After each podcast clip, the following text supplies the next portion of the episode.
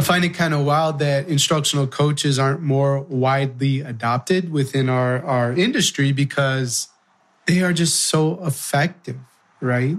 I had an instructional coach as a novice uh, teacher. I was an instructional coach for many years, and that was one of my favorite positions to serve. And the impact an instructional coach can have is tremendous. The value that he or she can create within their community. Long story short, instructional coaches matter. And today's episode focuses on instructional coaching. My friend Dr. Nathan Lang-Raad has an has a book, many books on instructional coaching, but today he joins me on the show to talk about his latest, which is called Instructional Coaching Connection. Highly recommend that you check it out. There's six different pathways in terms of uh, building your instructional coaching practice. And today we're going to have an in depth conversation around that topic. Hey, it's Danny, and welcome to the Better Leaders, Better Schools podcast, a show for ruckus makers, those leaders who are invested in their continuous growth, challenge the status quo, and are designing the future of school now. And we'll be back after a few short messages from our show sponsors. Establish your legacy with Harvard Certificate in School Management and Leadership. Learn from Harvard Business and Education School faculty as you develop the frameworks, skills, and knowledge you need to drive change improvement in your learning community. School leaders know that productive student talk drives student learning, but the average teacher talks 75% of class time. Give your students more opportunities to learn in class by monitoring the talk time for teachers and students. Check out TeachFX for yourself and learn about our special partnership options for ruckus makers at teachfx.com slash BLBS. All students have an opportunity to succeed with Organized Binder, who equips educators with a resource to provide stable and consistent learning, whether that's in a distance, hybrid, or traditional educational setting. Learn more at organizedbinder.com. All right. Hello, Ruckus Makers. We're here today with Dr. Nathan D. Lang-Raad, who is an educator, speaker, and author. He's the vice president of strategy at Savvas Learning Company. Throughout his career, he has served as a teacher, elementary administrator, high school administrator, and university adjunct professor, like you've basically you've done it all which is super cool. He was the director of elementary curriculum and instruction for metropolitan nashville public schools as well as education supervisor at nasa's johnson space center also the chief education officer at WeVideo. Nathan's the author of everyday instructional coaching the new art and science of teaching mathematics co-authored with dr robert marzano. WeVideo every day mathematics unit planning in a plc at work. The Teachers of Oz, co authored with Herbie Raad, and Boundless Classroom, co authored with James Witty, and the latest book, Instructional Coaching Connection, which we highly recommend every ruckus maker pick up. His website is drlangraad.com. We'll have that for you in the show notes. And Nathan, welcome to the show. Thanks, Danny. Appreciate you having me on pleasure. The pleasure is mine. We've been connected for a while, but I've, you know, I reached out. I said, I, I, want you back, right? And there's actually not too many people that have been on the show multiple times, and you are now a part of a, an elite. Like, I need to figure out the percentage. It's probably like one percent of my guests or something wow. like that. So, yeah, I do, I do feel quite special. Thanks for that. Very cool. So, hey, I, I want you to bring us back to your days in Metro Nashville. Hmm. And at the time, if you correct me anywhere, I get get things wrong. But uh, you were the director of curriculum and instruction. And from what I remember in terms of your story, you had to lead three major changes in a single year, which is like almost unbelievable to think about, right? Maybe looking back on it. But can you tell us that story? Like what were those what were those changes and how'd you approach that in one year? Yeah, it's kind of crazy because you know in education we always say that you know just just one change is going to take you know, several iterations and probably years to actually implement you know completely. But the way it kind of fell, I was you know of course in the state of Tennessee at the time, and there was a new set of standards. Um, there was a which also with the new set of standards comes a new assessment. So you have that happening. And then also the state had decided to have a new kind of evaluation system for teachers as well. So we had three major changes and then it probably there's other micro changes within those three major changes as well. You have new scope and sequences that have to be developed. You have new curriculum that has to be aligned. And so a lot, so really three major changes, which, which probably results in lots of many, you know, micro changes as well.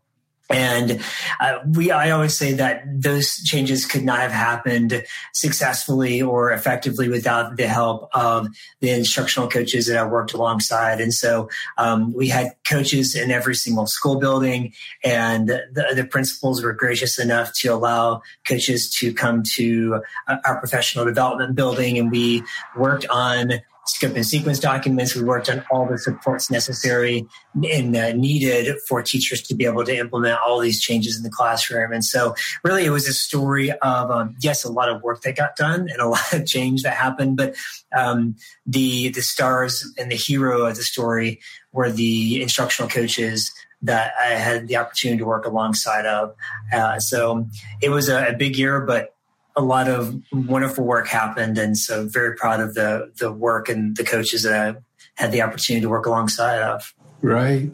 When you when you think of all that work that you put in there and reflect on like how it happened and, and how it happened effectively, you know, what, what do you think is like number one insight maybe you had from that experience? I think that you know coaches especially instructional coaches, they are such masters of their craft. They have so much knowledge, they have so much expertise and and so much is is required of coaches. I think uh, there's a lot of pressure put on a coach to know things at the drop of a hat, and so I think mm-hmm. the, the work allow coaches to really be very transparent about their practice and about their work. And I think um, it required us to really just be very authentic about what we believe about education, um, how we can best support teachers.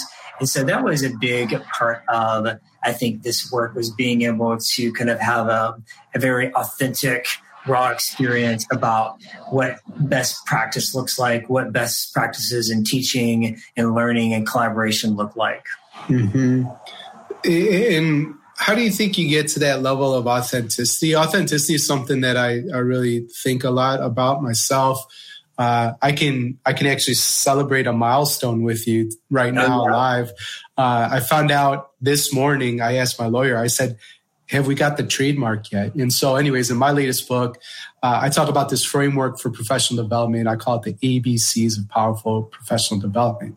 Uh, the A stands for authenticity, B belonging, C for challenge. So when people say those words, like my spidey sense goes off, and I'm like, "Okay, tell me more." Because I'm always very, very interested in that stuff. So, you know, how, how, what were the conditions or like how did you set up that space so you could have the authentic conversation about, you know, real learning and, and what you wanted to discuss? Yeah, a great question, and I'm glad that you you mentioned that because I don't want authenticity to become, I think, probably a buzzword or a cliche.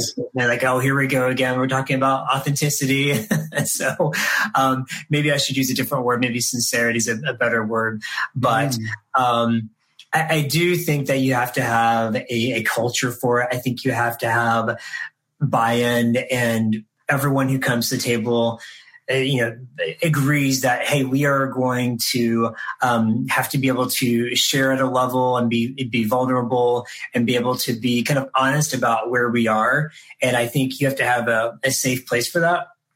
And so you know many times we worked in very small groups and we kind of we scaffolded or not scaffolded we staggered the schedule so coaches could come in at different times be able to do the work. And so within those smaller groups we were able to develop kind of um, the the culture for having more transparent conversations.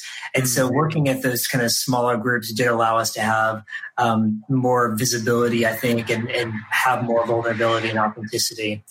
Uh, so, I think it really does have to do with the the culture and the expectations that you set in the very beginning about how we're going to work together. Yeah, that makes a lot of sense. And then that group size, you know, sometimes it's almost an afterthought, but that's a key ingredient too, and just in terms of like how people interact and whatever. So I, I see a thread throughout your work and uh, you know even this story had to do with instructional coaches. Yeah. And I, am just curious, like, what's the what's the passion there? You know, because you seem to speak on this topic and provide a lot of great resources and training there. And I'm just curious, yeah, why why instructional coaching? You know, coaching is fascinating to me. I, you know, when when coaches first started to become, uh, you know, prevalent in the school system, there was still a lot of ambiguity about what a coach does like what is the role of a coach and sure. and you know a lot of times they just represented master teachers, and many of them are still today, and and uh, still are considered, you know, very much masters of their craft. But I think I was fascinated by the impact that coaches could make in a building because this coach is not an administrator, they're not an evaluator. Um, they also typically wouldn't have a classroom of students, so they they weren't bound to the typical either you know seven period a day in a high school or an elementary school where they had students transitioning into a class or maybe a self-contained classroom. So they had this kind of opportunity to be able to support teachers across the building. And, and I, I think that just being able to partner alongside a teacher and say, Hey, you know what? I support you. I've been where you've been before. I know what it's like. I know it's a relentless job. I also know um, it can be the most rewarding job and I'm here to support you and partner alongside of you. And I think there's just something just really amazing about that posture that a coach can uh, take with their school building. And I think too, just because on a personal level, I saw the the amazing and remarkable work that was done by a group of coaches. And so I think because of that, that personal experience, it definitely kind of put on my radar, hey, this is a really important role and a very important position. We have to make sure we are doing our very best to support coaches. Yeah, you know, as a novice teacher, I had an instructional coach in my reading classroom, and she was invaluable, right? Because I, I had great training uh, preparing me, but you still have so much to learn. And and uh, seeing somebody who has years of putting in the reps and experience to say, Danny, like try it this way, and it's like, wow, look how effective that is. So so happy to have that experience. And one of my favorite roles myself was as an instructional coach too. And everybody has different models, but at the time I taught two classes and the rest of the time I supported, you know, teachers. But that was a, a really fun role for me because all the ways I asked them to stretch themselves, I was doing in my class also. And I would invite them, come observe me and give me feedback and critique my teaching because I'm I'm learning just like you, right? So uh, you know, those are some things that work for me. All right, enough about me. This is about Dr. Nathan, and I really I really encourage everybody pick pick up your book, Instructional Coaching Connection. Go get that uh, today anywhere that books are available.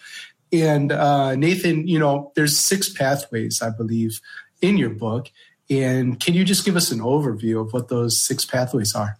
Yeah, I'll kind of back up to and explain the the title of instructional coaching connection. I made the the kind of comparison or analogy to the um, the connectome, which is a, a, kind of a map of all the neural pathways in the brain. And so when you think about coach and all the, the many different facets of the school building and the classroom that a coach supports, it really did remind me of this connectome and so and the connections uh, that coaches make on a daily basis. And and it's not necessarily just the connection around the relationship. There's a lot mm-hmm. Uh, already work and writing around the relationships that coaches have, and, and I do talk about that in the book. Um, but there's a there's a deeper level and kind of a more structured uh, pathway that coaches can operate inside of to make sure that they are supporting teachers. But yes, relationships are are definitely the kind of the cornerstone of successful coaching. So a few of the pathways in the instructional coaching kind of connectome. One is really that leadership. And even though a coach might not be a uh, principal by title, which we're right. glad they're not because uh, that puts the coach in a different light, um, they, they do have to model what good leadership practices are. So sometimes you have to be a change agent. Sometimes you have to be a listener. Um, sometimes you have to have a, a wealth of knowledge and experience, and sometimes you just get to ask questions. And so you kind of operate inside of this, you know, ebb and flow of becoming a listener or providing advice. But no matter what, you are partnering alongside the teacher um, and you're creating this environment where a teacher can feel comfortable much like you had said earlier on about you asking a coach to model alongside of you or provide feedback and critiques.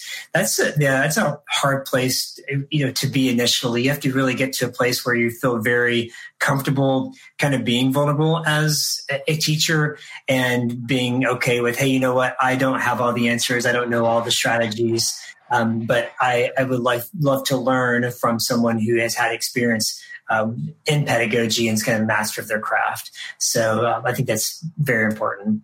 Yeah, absolutely. And you know, uh, before I want to get into the leadership pathway, and, and that was an important point too. You know, it's not just having the title, like you're a leader. If you choose to show up and create more value, you know, for your organization, I believe you're a leader and you're making uh, change happen. But would you riff a little bit more on relationships because that is such a key key component? And uh, when you riff, maybe like when you when you think about it, uh, is there like a go to strategy that you might use, or you know, you are a doctor, so what would you prescribe that? What you know, what, what would you prescribe that we do? You know, I, think one of the most important parts of this relationship building between a coach and a teacher is that the teacher understands. Um, and also that there's a, a, mutual understanding between the coach and the teacher that no one needs to be fixed and no one's no one's job is to come in and tell you what to do or how to run your classroom. It really is about kind of um, striving to be yourself and the coach you know building this kind of environment where the teacher remembers why they got into teaching and mm. it really taps into that passion of the passion around learning, the passion to help students grow and evolve and learn and think and ask questions. And so that really is, I think, one of the, the best parts of being a coach is that cheerleading kind of mindset of, hey, you know what? I, I celebrate you. I'm here for you. Um, this is all about your experience and um, striving to be more yourself and loyal to yourself and tapping into that confidence. And as a coach, I'm here to support and cheer you on. So I think it takes that kind of level of understanding and mutual understanding between a teacher and a coach. Yeah, brilliant. Cool.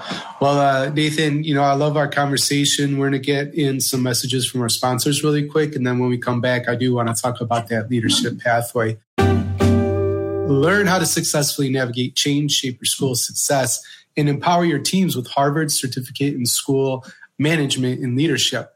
Get online PD that fits your schedule. Courses include leading change, leading school strategy and innovation, leading people and leading learning. You could apply today at betterleadersbetterschools.com slash Harvard. School leaders know that productive student talk drives student learning, but the average teacher, get this, talks 75% of class time. Give your students more opportunities to learn in class by monitoring their talk time. And you can check this out. Check out TeachFX at teachfx.com slash BLBS. And then today's show is also sponsored by Organized Binder, a program which gives students daily exposure to goal setting, reflective learning, time and task management, study strategies, organizational skills, and more. Organized Binder has a color coded system which is implemented by the teacher through parallel process with students, helping them create a predictable and dependable classroom routine. You can learn more and improve your students' executive functioning at organizedbinder.com. And we are back here. We never left, but here we are with Dr. Nathan Lang-Raad, and he has a book um, that is really powerful called Instructional Coaching Connection. Uh, we definitely want ruckus makers to pick that up. And we were just talking relationships before the uh, sponsor break. And I, I said, uh, you know, I'd love, obviously, this is better leaders, better schools. You have in your framework this pathway uh, uh, pathway of leadership. Um, and so, could you expound on that a bit more and, and what people will find in your book when they pick it up?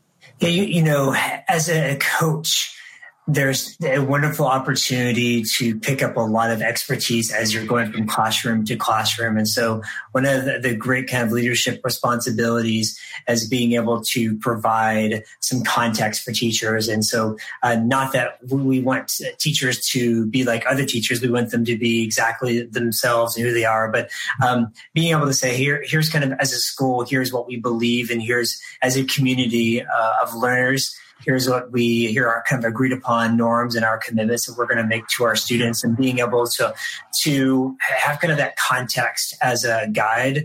And so that's really important for a coach as a leader to make sure that they are always kind of creating that context and being able to point back to what is that north star what is that compass that we have embodied as a community of learners. Yeah absolutely. No uh, there's a there's a quote that basically talks about you know, if, if, one does not know to which port one is sailing, then no wind is favorable. And I think that's from Seneca, the Stoic philosopher. But those norms and agreements, right, like that centers us. You know, it's that compass as you're talking about.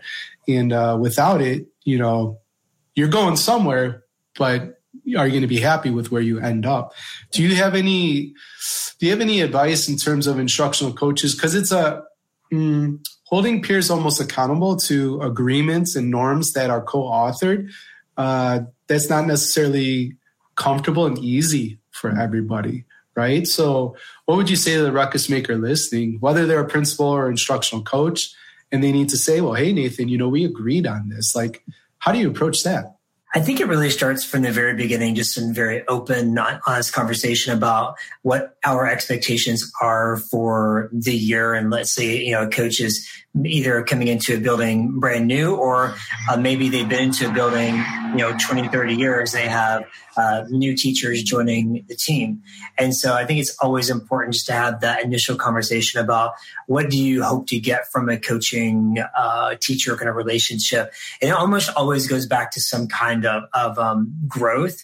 And I think as educators, we all agree that we have to be able to agree upon how we're going to work together if we're able to grow and be successful together.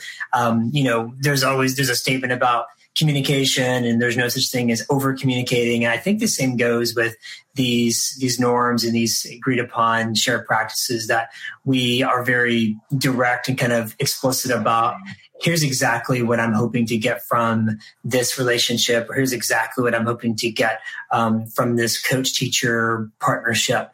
And I think if we don't have those norms and those agreed upon practices from the very beginning, it can seem just kind of like a haphazard way of, of working. And um, it's really important that we're able to always circle back around to what we agree to, to do together as a team.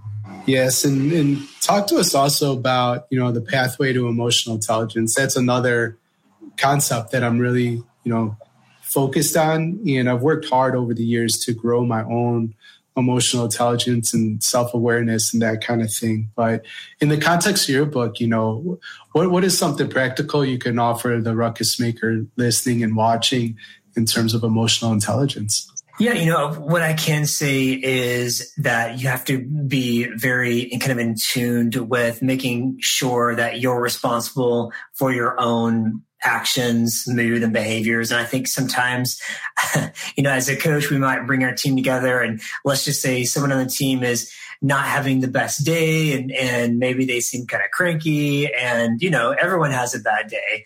Uh, everyone maybe experiences a, a, low mood. And I think uh, sometimes we, um, as humans, we maybe because of our empathy, we want to take responsibility for someone else's behavior or mood. And so we might change the way that we um, had anticipated kind of running the meeting based on one person's behavior. And I think we have to be really careful about making sure mm. we're responsible for our behavior and our mood and making sure that the other person is responsible for their behavior and that we're not taking that on unnecessarily.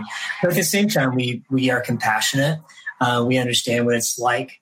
Uh, again, to we've been you know, as a coach and a leader, we've been in the classroom, we've been a teacher, we understand the challenges, and we also understand that there's lots of other things happening in uh, in a day um, outside of school that could be uh, a challenge for a teacher. So I think having compassion. Um, and also asking questions, I think, is a, another good a sign of someone who's emotionally uh, mature and intelligent. They're able to not make assumptions, and just because someone may be behaving in a certain way, to not take it personally and say, "Oh, this is an assumption I'm making based on what's happening here." So I think always asking questions is uh, a good practice to really get to a place where we can offer someone um, support. And sometimes that support isn't going to be a solution. Sometimes someone just wants to be heard. Uh, someone maybe they want empathy. And one of the things I write about in the book is asking the question, do you want empathy or do you want a solution? Uh, or maybe it's both. Maybe they want both. And I, I think it's, it's good to get in that place of asking questions, showing compassion and being responsible for your own behavior. I love that question so much too, because as a leader, it helps you really frame like, what's the purpose of this discussion, right? because I'm always trying to go into uh, solving problem mode. And I don't know if you could relate, but even in my, you know, personal relationship with my partner, like I tend to do that. Yeah. And she'll be like, dude, just listen. I don't need the problem solved. I yeah. need somebody to, to listen to me. And that somebody's you. So thank you. Thank you for highlighting that out. Now, before um, I get to the last few questions I ask all my guests, uh, like I said, you know, we, we recommend that everybody picks up uh, the instructional coaching connection, building relationships to better support teachers. What was your what was your favorite part of the book? You know, let's this is the last call. Like ruckus maker, here's why to go get it.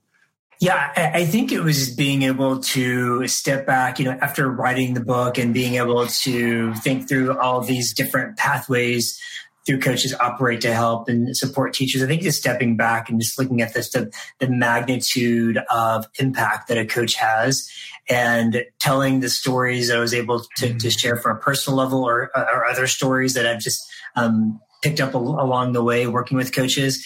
It's just, it's amazing the, the level of, of um, impact that a coach has. And even if it's just working with a few classrooms or maybe one or two teachers, um, the impact goes a long ways because every teacher is going to have probably anywhere from 25 to 150 students. And so uh, a coach does have tremendous impact. And I think that was probably the most, um, you know, exciting kind of reflection from writing the book. Yeah, I love to tell leaders I support. I help powerful people remember how powerful they are. And I think you're saying that in just a different way, right? You have tremendous impact in value. So thank you for uh, your contribution to our field and, and for the book. And like I said, go pick up instructional coaching connections. So Nathan, now if you could put on all school marquees around the world a message for a single day, what would your message be? I think it would be always strive to become yourself. And I talked a little bit about that earlier, but uh, notice I didn't say become a better you or a better version of yourself because I think that sometimes uh, incorrectly makes it like a deficit model. So uh, I like to mm. say always strive to become yourself. Uh, and that really gets you to a place where you are daily thinking at a very introspective level and a very deep level about um, who you are, what you value. Yeah, that makes a lot of sense. And now you are building your dream school. You're not limited by any resources. Your only uh, limitations, your imagination. So, how would Nathan build his dream school?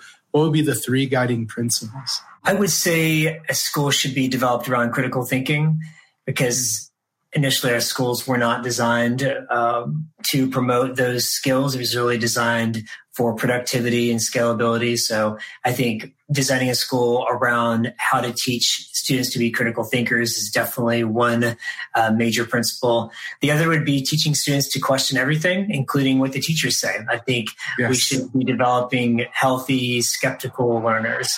And then also independence of mind, teaching students to think independently, having the confidence to believe in themselves, uh, to ask those questions and search for answers. I'm pretty sure you're describing a school perfect for developing the next generation of ruckus makers. So I, am really, I approve. That's a wonderful school.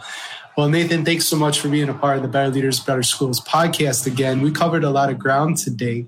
Of everything we discussed, what's the one thing you want a ruckus maker to remember? I would say really listen more and hone in. There's so much going on. There's so much required. I think many times we are asked to respond and give answers and be an expert, but sometimes we just need someone to truly listen. So I would say listen more.